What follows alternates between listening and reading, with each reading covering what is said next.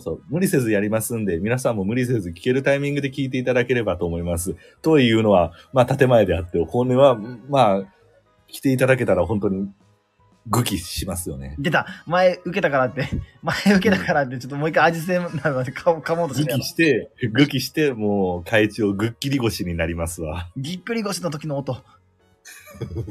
まあでも、そうね、あの、人来てもらったら、あのぐすんですよね。ぐすんですね。ぐの涙と書いてぐぐすすんん。ですね。その心は。今のが心です。 おい、そん、いや、だって、無理やって。今のが心やって。ということで、お送りしました、このレディを。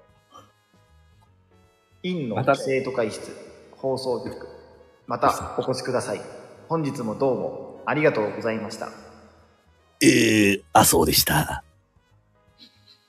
未曾有のラジオお聞きいただきありがとうございました